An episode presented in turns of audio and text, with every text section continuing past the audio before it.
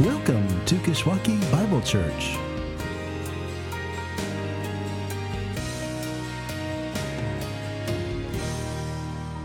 Welcome again to Kishwaukee Bible Church. And if this is the first time you're joining us, we're in the middle of a trek through the Gospel according to Matthew, looking particularly at the five extended sermons Jesus preached on his way to the cross. Jesus' five sermons, the first of which was Jesus' Sermon on the Mount, what we considered at length in a series we called Upside Down Kingdom. Then we looked at Jesus' second sermon and what we called Jesus' Upside Down Mission. And today we'll be considering the third and what we're going to call Jesus' Upside Down Family. Jesus' upside down kingdom that drives his upside down mission by which he establishes his upside down family. And this family is what this third sermon found in Matthew 13 is all about, and what we're going to focus our attention on today. And if you have a Bible, I'd invite you to turn there, where we're going to pick up in verse 24. But before we dive in, let's pray. Heavenly Father, I pray today that you would speak to us through your word, encourage our hearts, lift our spirits, and set our eyes on your Son.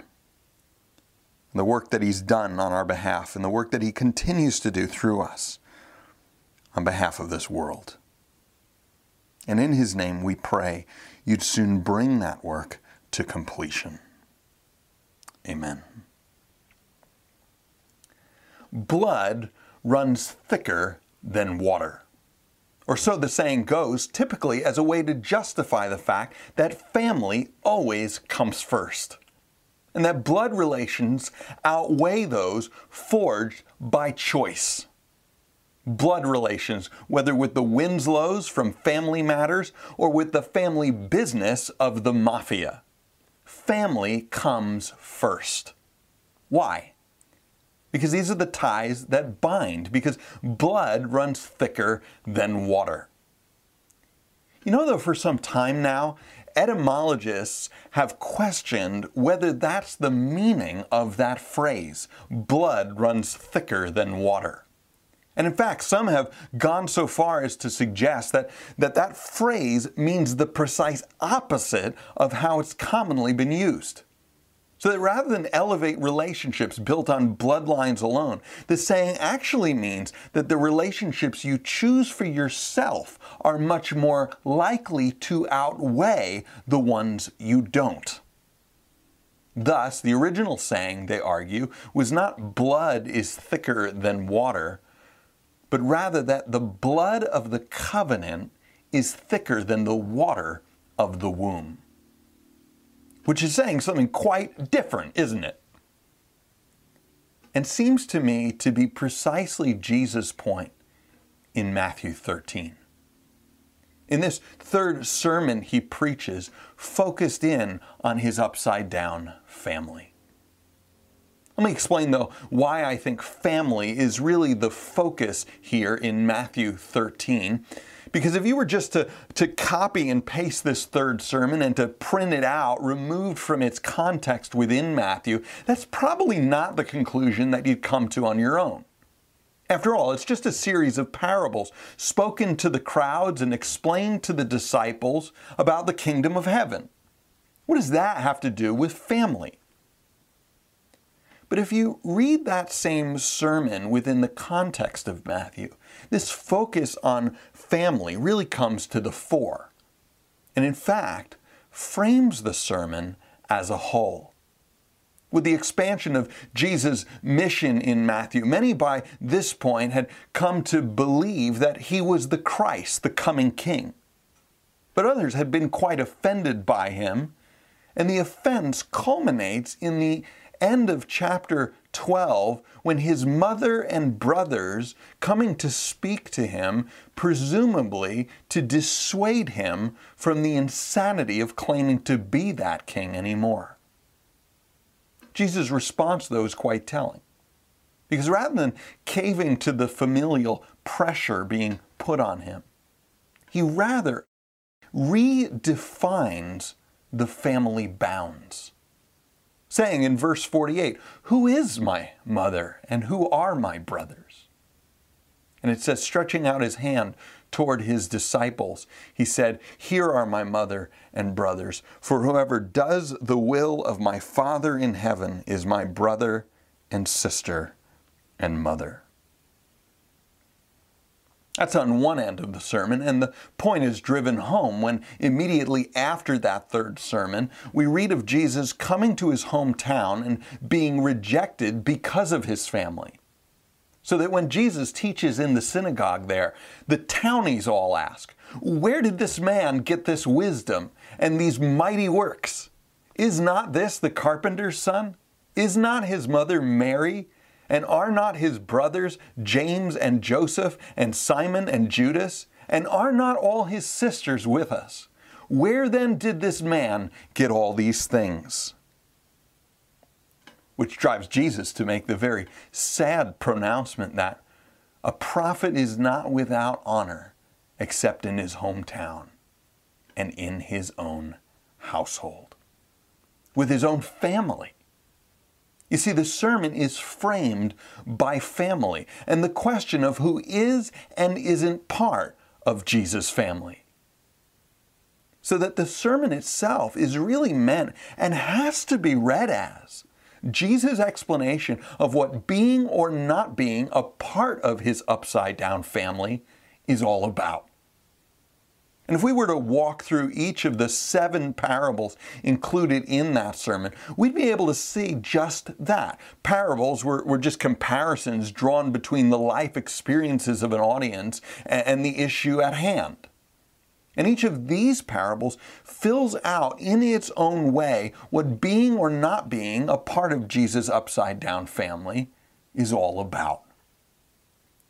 But today I just want to focus in on one of those parables, what's often been called the parable of the weeds.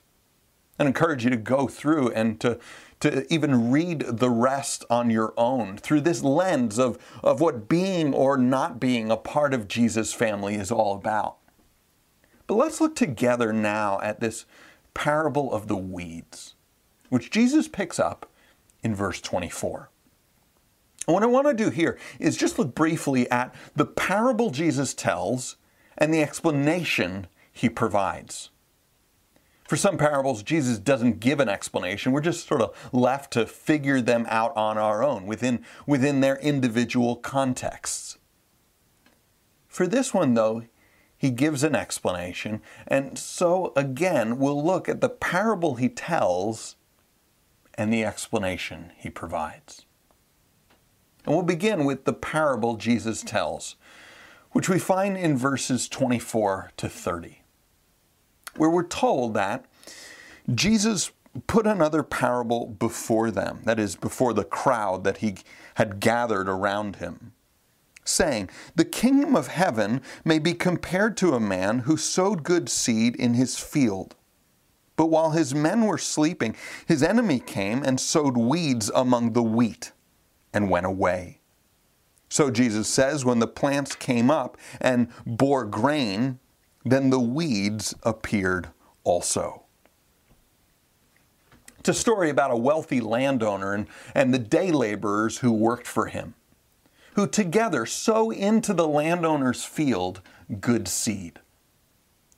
But while they're asleep that night, probably recovering from the manual labor of a, of a hard day's work, because remember, there's no tractors back then, there's no John Deere or anything like that. It's all backbreaking work. But while they're asleep, an enemy comes and sows weeds among the wheat. This enemy, probably a rival farmer looking to destroy the crop of his competitor either to limit the local supply and, and therefore hike up the demand for his own harvest, or maybe just out of spite. Either way, though, seeking to destroy the crop of his competitor. How? By sowing bad seed among the good, by sowing weeds among the wheat.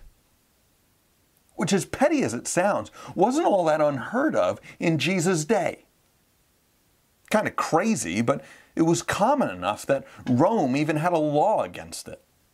And for good reason, because the weed sown here was most likely a weed known as darnel. Lolium temulentum was known in some places as false wheat. A mimic weed that grows up alongside wheat and, and at least early on is indistinguishable from wheat. But that if harvested with the wheat, could turn that staple of life into a sentence to death. Why? Because darnel is poisonous. An intoxicant that, that not only will devastate a field, but can potentially turn even the fruit of that field deadly.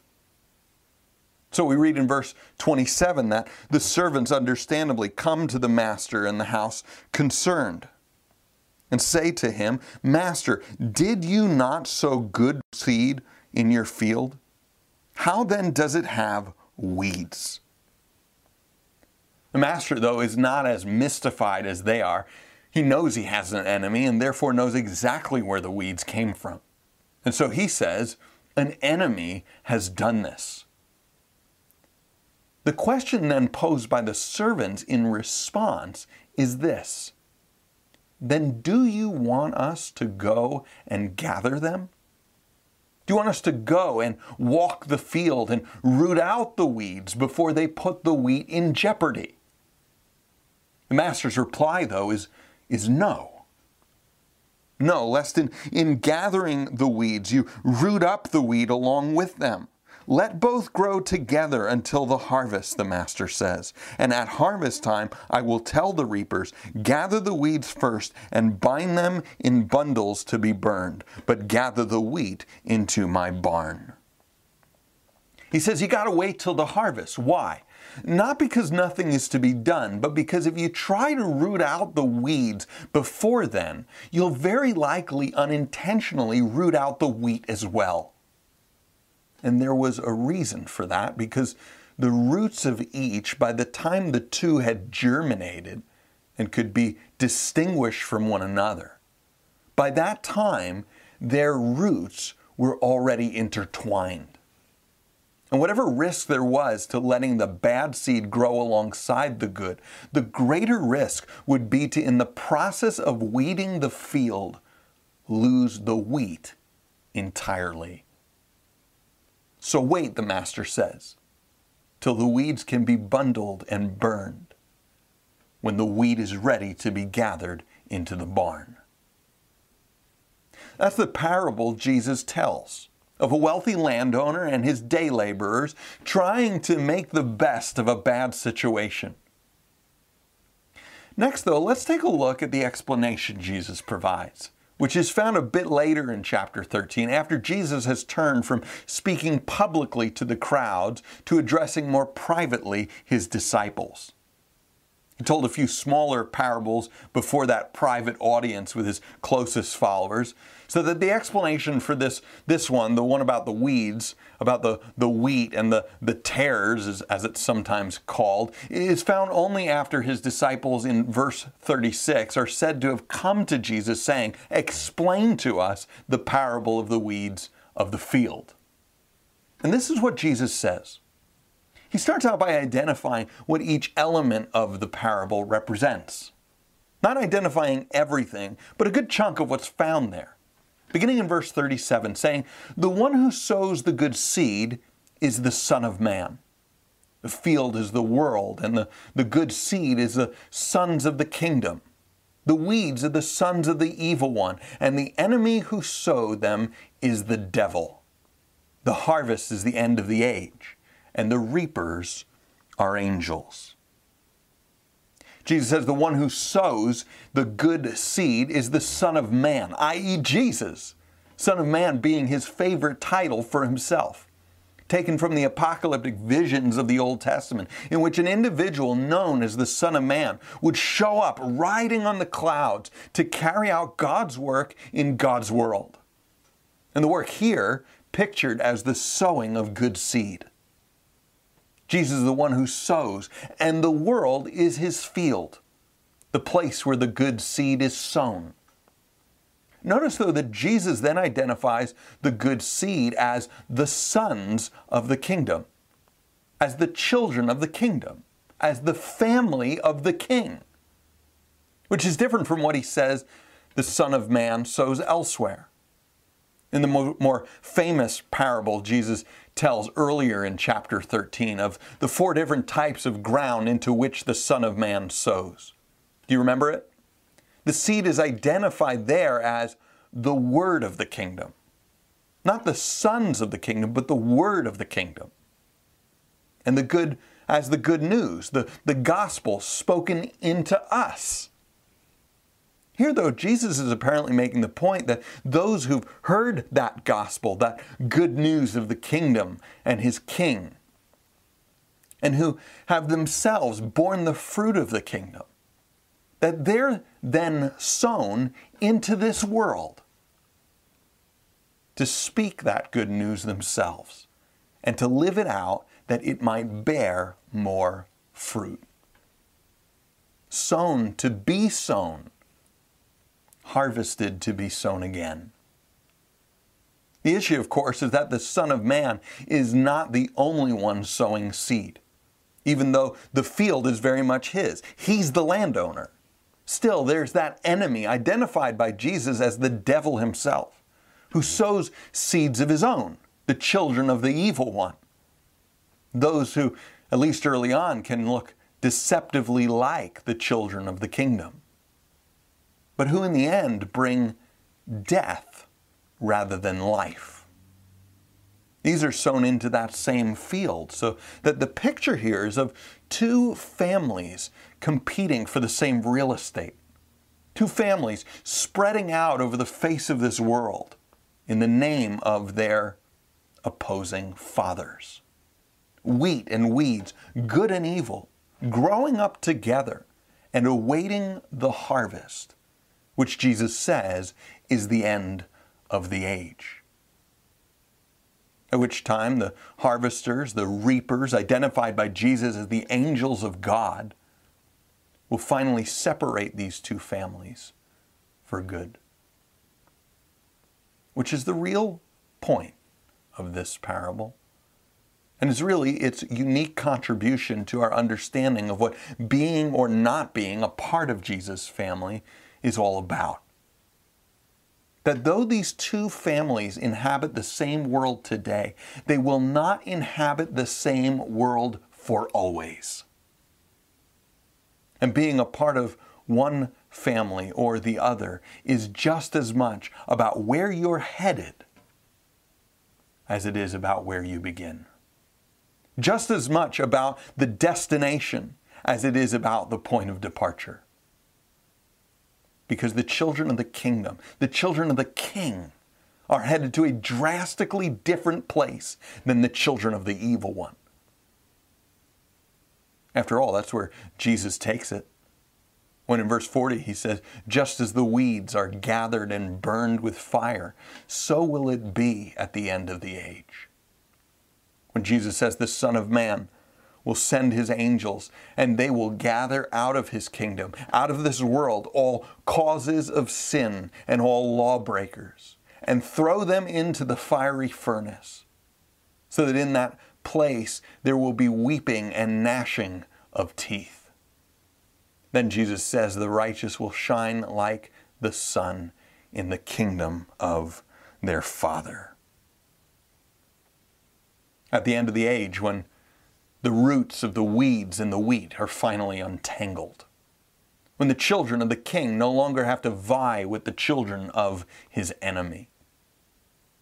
That's the parable Jesus tells and the explanation he provides. Which leaves just one question To which family do you belong? To the family of the king or to the family of his enemy? You know, the sad picture painted in the Bible is that we are all born through the waters of the womb into the family destined for the fire. Each of us, like our father, the devil, sown into this world to do our worst, bent on destruction and death. Here's how the Apostle Paul describes it saying, You were dead in the trespasses and sins in which you once walked, following the course of the world following the prince of the power of the air, the devil, the spirit that is now at work in the sons of disobedience, among whom we all once lived in the passions of our flesh, carrying out the desires of the body and the mind, and were by nature children of wrath, like the rest of mankind. That's where we all start, through the waters of the womb, as part of the family destined for the fire. But thank God, hidden beneath this parable, He's made a way for weeds to become wheat through the blood of a covenant that runs thicker than the waters of the womb. The blood of Jesus spilled in our place that washes us clean and gives us new life through the good news of the King and His kingdom that calls us to a life of faith and bears in us the fruit of the kingdom so that those of us who are born again as children of the kingdom might be sown into this world to expand the kingdom and then raised to reign with Jesus in the kingdom forevermore.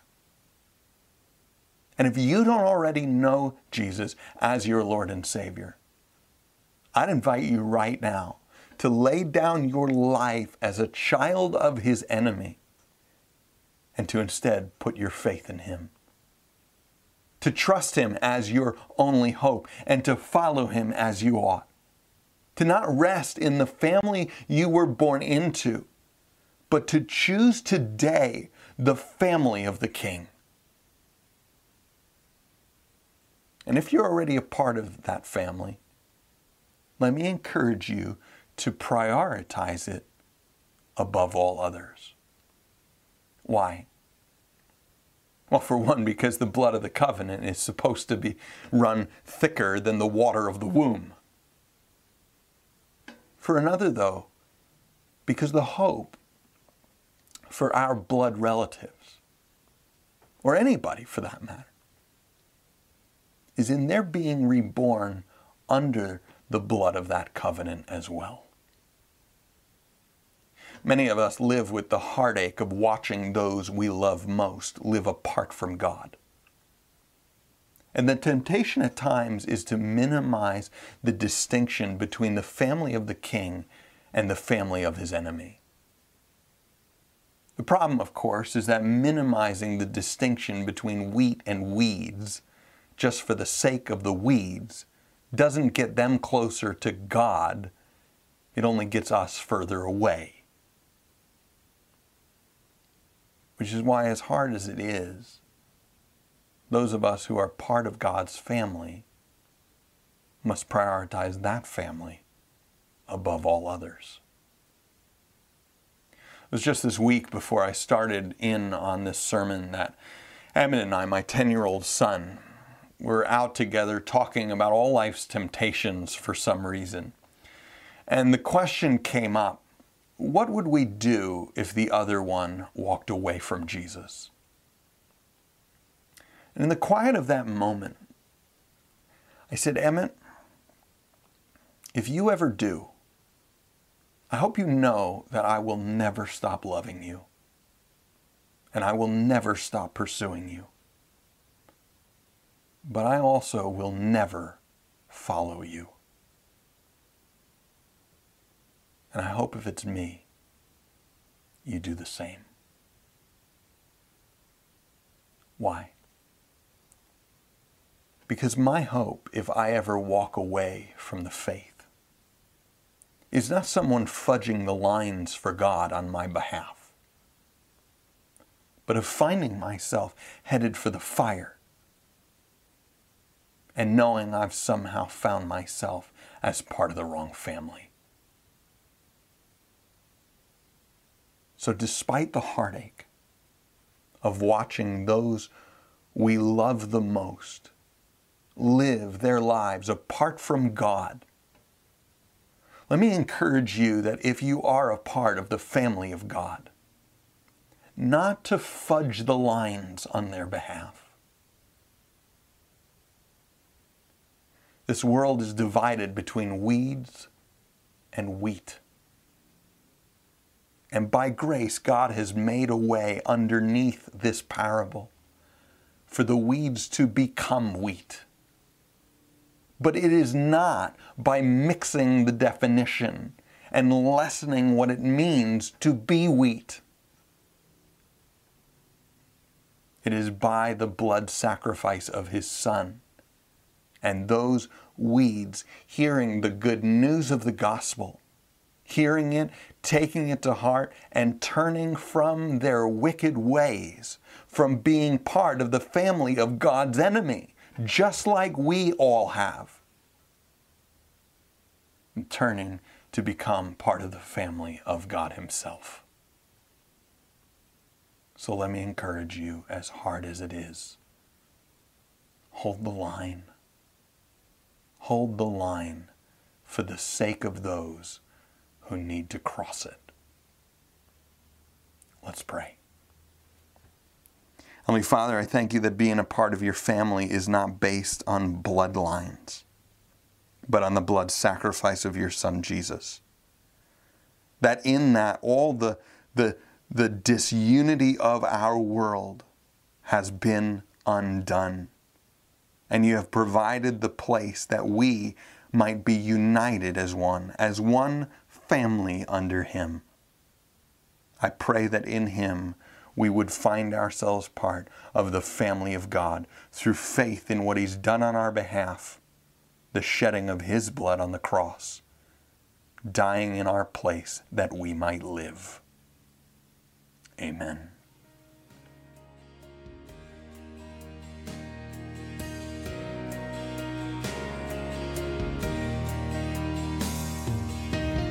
For joining us.